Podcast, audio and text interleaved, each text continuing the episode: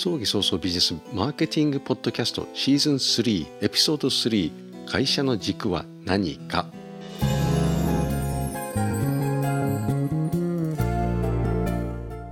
こんにちは。今のところ日本でたった一人の葬儀早々ビジネスマーケティングポッドキャスター。有限会社 YEY の和田です。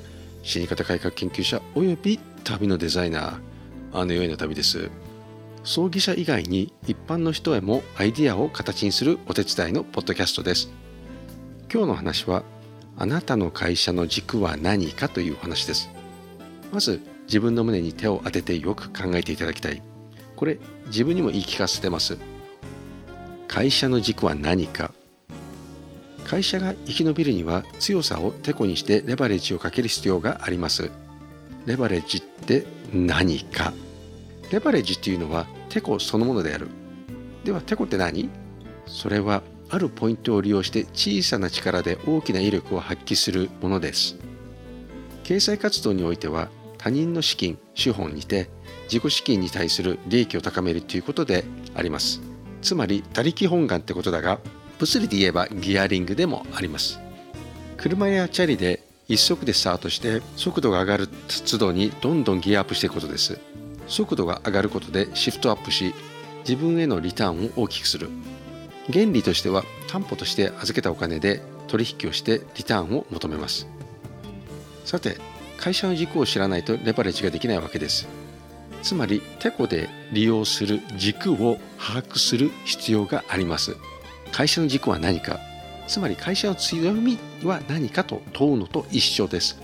それを PR プレスリリースすることが大切です。経営者のミッションです。社内にそれを伝えて社員がそれを社外に伝えることです。もちろん社長もそれを社外に伝えることです。それがマーケティングのポイントです。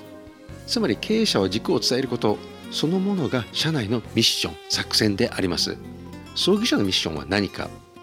家族層に特化したホールなのか。料理が美味しいのか。真心を込めてみんな言うけどがそうなのか。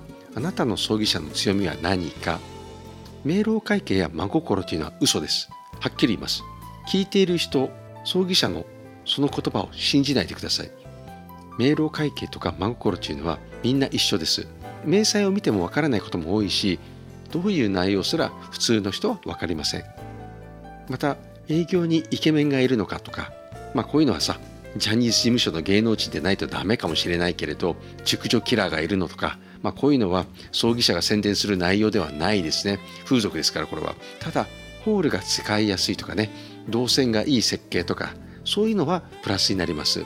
会社として価値を生み続けることはどういうことなのかが課題です。